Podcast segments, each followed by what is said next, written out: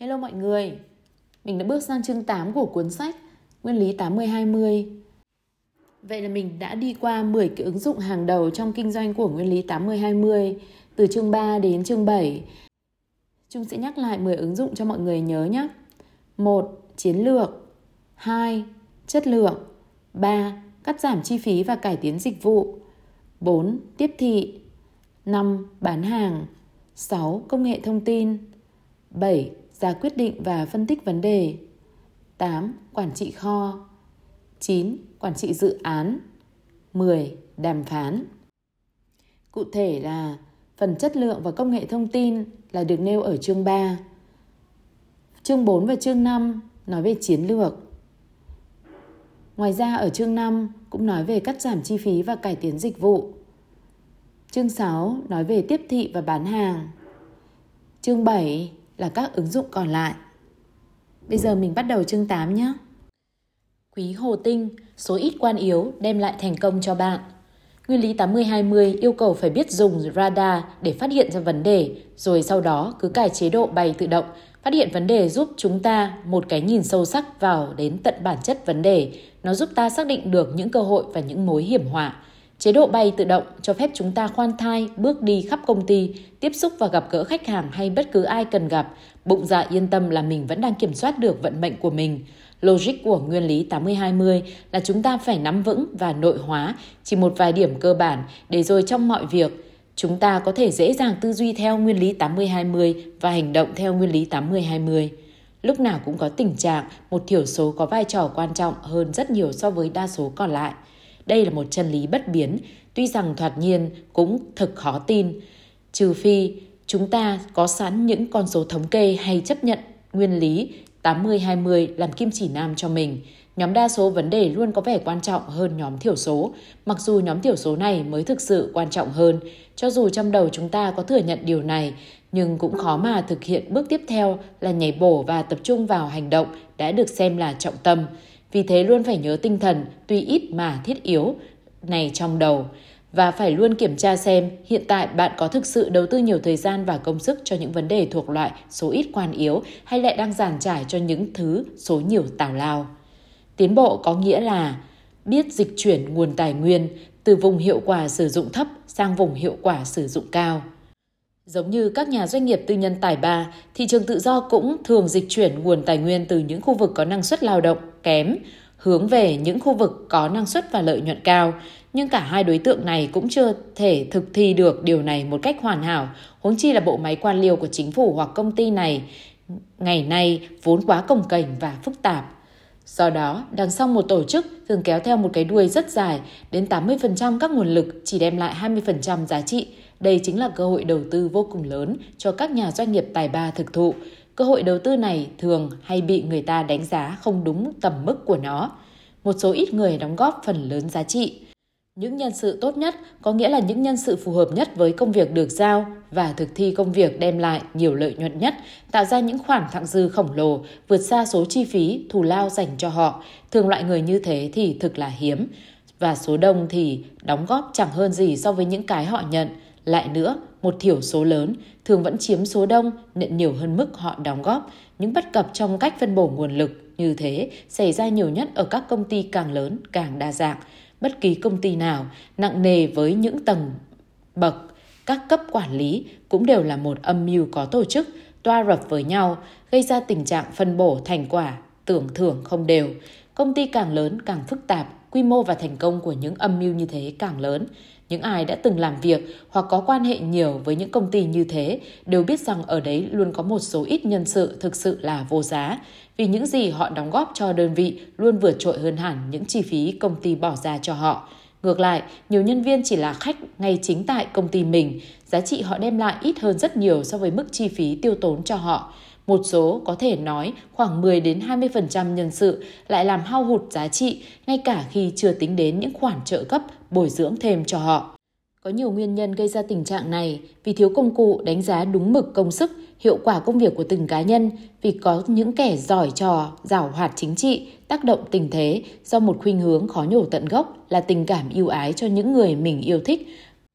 Bởi quan niệm thật kỳ cục nhưng chiếm ưu thế là vai trò công việc phải được đánh giá ngang bằng hoặc hơn thành tích của cá nhân và tại một khuynh hướng vốn đã có từ lâu ở con người là cứ muốn cào bằng, thường được cổ vũ bởi một ao ước nghe cũng hợp tình hợp lý là để thúc đẩy cả tập thể cùng làm việc theo kiểu hoa thơm mỗi người ngửi một tí. Khi tinh thần dân chủ hòa nhập vào một cơ chế quá phức tạp, nhùng nhằng, nơi đó sẽ phát sinh sự lãng phí và sự trì trệ, biếng nhác. Mới đây, tôi có dịp tư vấn cho một vị lãnh đạo của một ngân hàng đầu tư về cách phân bổ lại quỹ tiền thưởng hàng năm, vốn rất lớn. Thân chủ tôi là một doanh nhân rất giàu có, thuộc loại tay trắng làm nên, là người có niềm vui và thành công với việc xác định và khai thác những lỗ hổng, điểm bất cập của thị trường. Ông cũng là một người luôn nhiệt tình, luôn nhiệt thành tin tưởng vào thị trường, ông cũng thừa biết rằng trong hàng trăm con người trong danh sách được thưởng của ngân hàng, có hai nhân sự năm vừa qua đã đem lại hơn 50% số tiền cho đơn vị của mình. Với loại hình hoạt động của ngân hàng này, ông ta có thể dễ dàng theo dõi được điều đó. Thế nhưng khi mới nghe tôi đề nghị đem hơn phân nửa số tiền thưởng riêng cho hai nhân sự này, vị thân chủ của tôi lại bị sốc. Sau đó, chúng tôi lại tiếp tục thảo luận về trường hợp một nhân viên thuộc ban điều hành. Anh này Chúng tôi cũng biết rõ là những gì anh ta đóng góp cho đơn vị là ít hơn so với những khoản anh ta được hưởng. Tuy nhiên, anh này lại là một người được lòng mọi nhân viên và cũng là một kẻ biết khéo tác động người khác. Tại sao lại không cắt khoản tiền thưởng của anh này xuống bằng zero? Tôi đưa ra đề nghị. Cũng như trường hợp trên, vị thân chủ của tôi cho thấy trước đây ông ta cũng chưa bao giờ nghĩ tới điều này. Ấy chết, anh Richards, năm ngoái tôi đã cắt bớt phần thưởng của anh ta xuống còn một phần tư rồi và thực sự tôi không dám làm quá. Thế nhưng trong trường hợp này, lẽ ra anh ta phải trả tiền cho ngân hàng mới được cho vào làm chứ. May thay, đề nghị này của tôi đã thuyết phục được lãnh đạo ngân hàng nọ và mức thưởng được quyết là zero.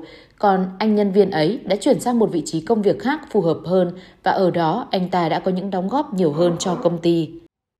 Hệ thống kế toán là nguyên nhân chính gây nên bất công khi phân bổ các khoản tiền thưởng cho đồng đều bởi nó rất giỏi chuyện khỏa lấp mọi dấu vết, không để cho chúng ta biết được nguồn doanh thu của đơn vị là do chính xác những nguồn nào, con người nào mang lại.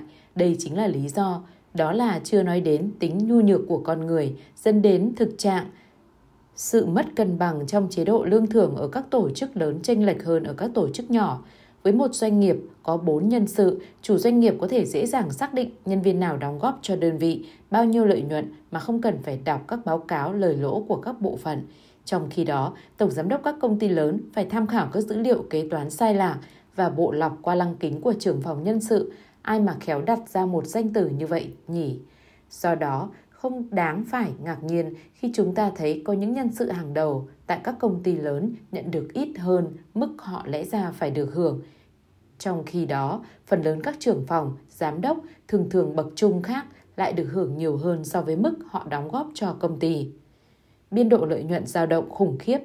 Biên độ lợi nhuận có thể tạm hiểu đây là phần chênh lệch giữa tổng giá trị trừ đi tổng chi phí hay là giữa công sức đóng góp và phần tưởng thưởng luôn luôn dao động rất lớn giữa từng cá nhân. Những hoạt động có biên độ lợi nhuận cao tuy chỉ là thiểu số trong tổng số các hoạt động của công ty nhưng lại đem lại cho đơn vị một phần rất lớn trong tổng số lợi nhuận đơn vị thu được. Nếu chúng ta không kịp thời có những tác động nhằm điều chỉnh quy luật tự nhiên này, độ vênh giữa hai đầu sẽ càng lớn.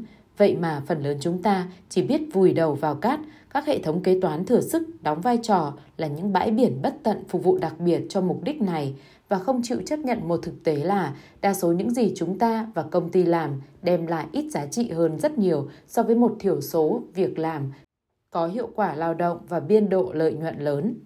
Nguồn tài nguyên luôn bị phân bổ thiếu hợp lý. Chúng ta thường phân bổ quá dư thừa các nguồn lực cho các hoạt động có hiệu quả lao động thấp và lại nhỏ giọt nguồn tài nguyên cho các hoạt động có biên độ lợi nhuận cao – Tuy vậy, những hoạt động với biên độ lợi nhuận cao sẽ vẫn tiếp tục phát triển mạnh, còn các hoạt động được bao cấp rồi cũng chẳng thể ngóc đầu lên nổi.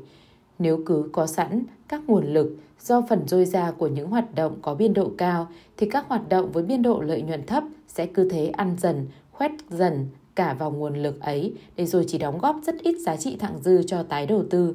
Có khi mức này chỉ bằng không hoặc thậm chí là một con số âm. Chúng ta vẫn tiếp tục phải ngạc nhiên trước thực tế các hoạt động tốt nhất đem lại hiệu quả tuyệt vời biết bao và câu hỏi phải mất bao lâu những mảng, những khu vực có vấn đề mới có dấu hiệu chuyển hướng khả quan hơn. Thông thường, nhóm vấn đề thứ hai này không bao giờ có thể cải thiện được. Hầu như lúc nào chúng ta cũng phải mất quá lâu trong việc giải quyết các vấn đề này và chỉ có sự tác động, can thiệp của một sếp mới, một cuộc khủng hoảng trầm trọng hay một chuyên viên tư vấn quản trị mới khiến chúng ta phải làm điều lẽ ra chúng ta phải làm từ trước đó rất lâu. Thành công bị đánh giá không đúng mực, không được tôn vinh. Thành công thường bị con người đánh giá thấp, không được thừa nhận đúng mực và bị bỏ lỡ cơ hội khai thác tối đa. Nó thường bị cho là chó ngáp phải ruồi, nhưng may mắn cũng như tai nạn vẫn không xảy ra thường xuyên như ta nghĩ. Vậy mà cứ mỗi khi không hiểu được do đâu mà có được một thành công, chúng ta hào phóng ban cho nó tên gọi là hên, là may mắn, là vận số.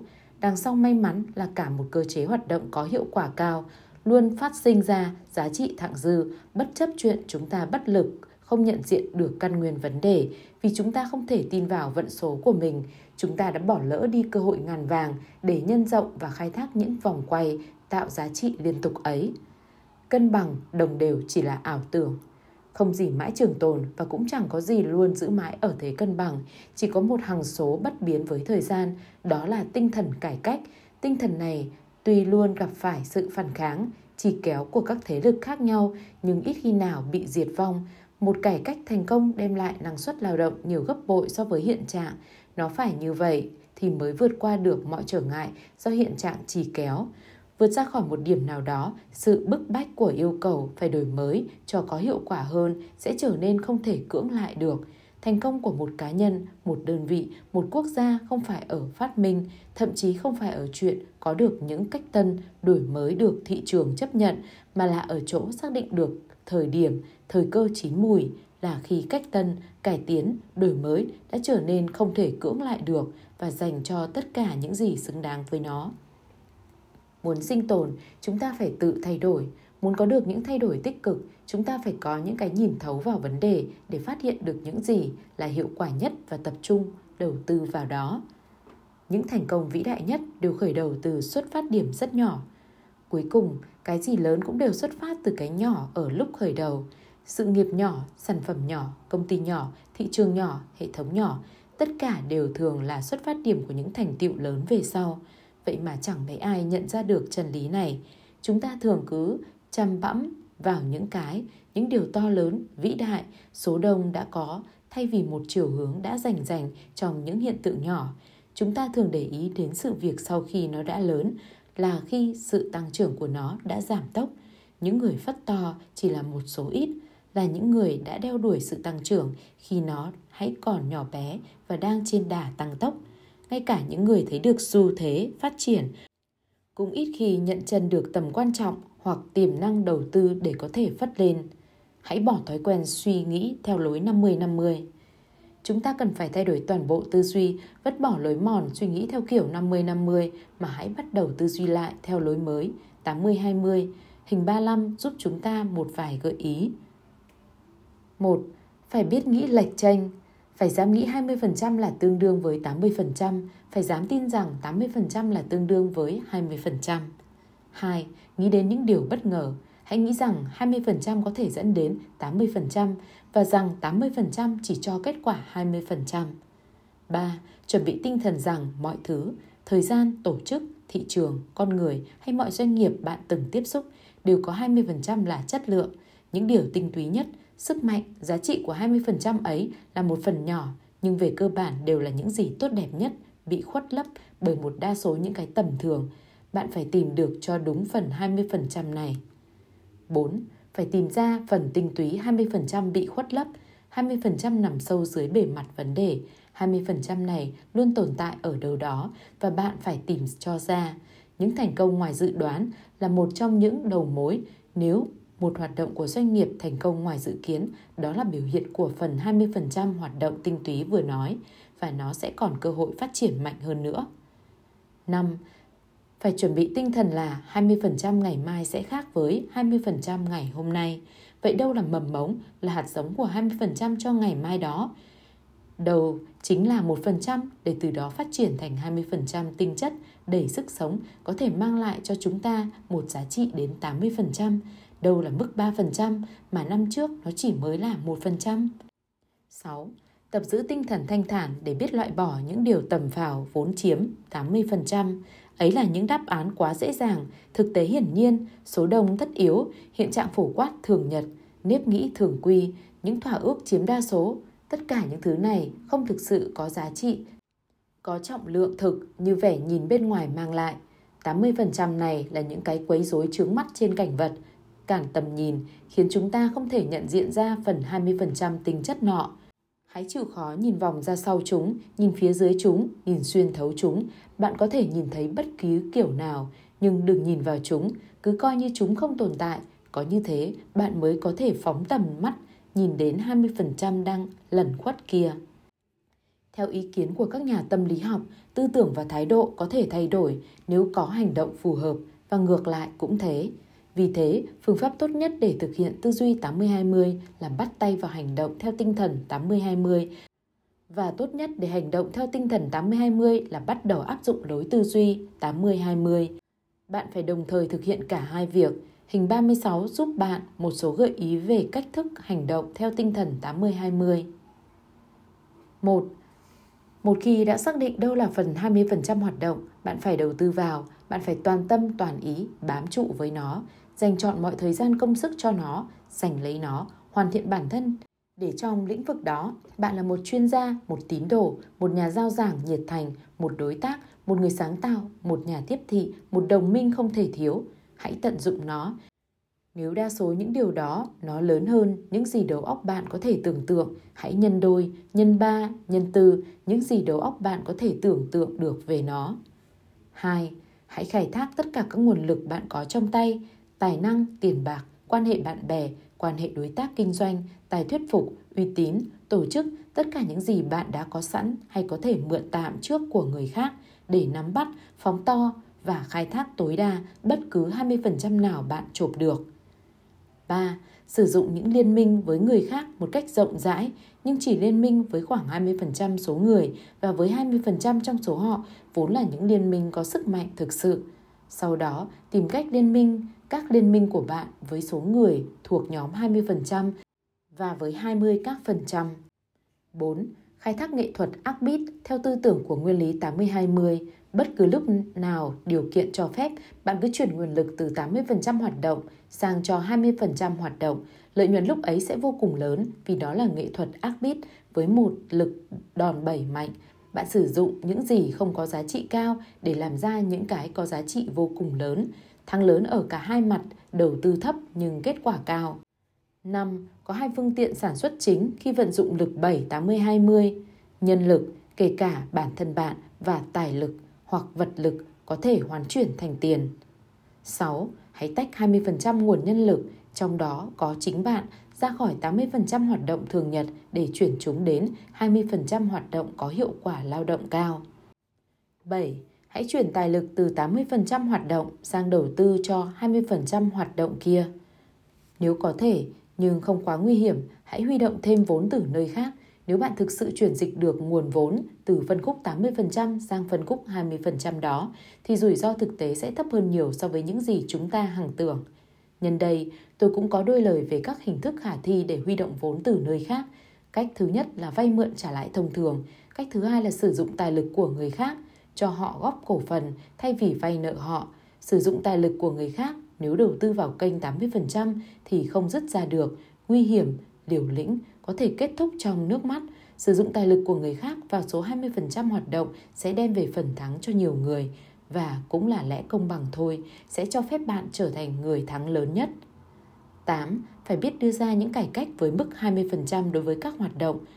Bạn hãy học tập, tìm kiếm 20% ý tưởng từ các nơi khác, ở người khác, ở các sản phẩm khác, ở những ngành nghề khác, lĩnh vực tri thức khác, ở quốc gia khác.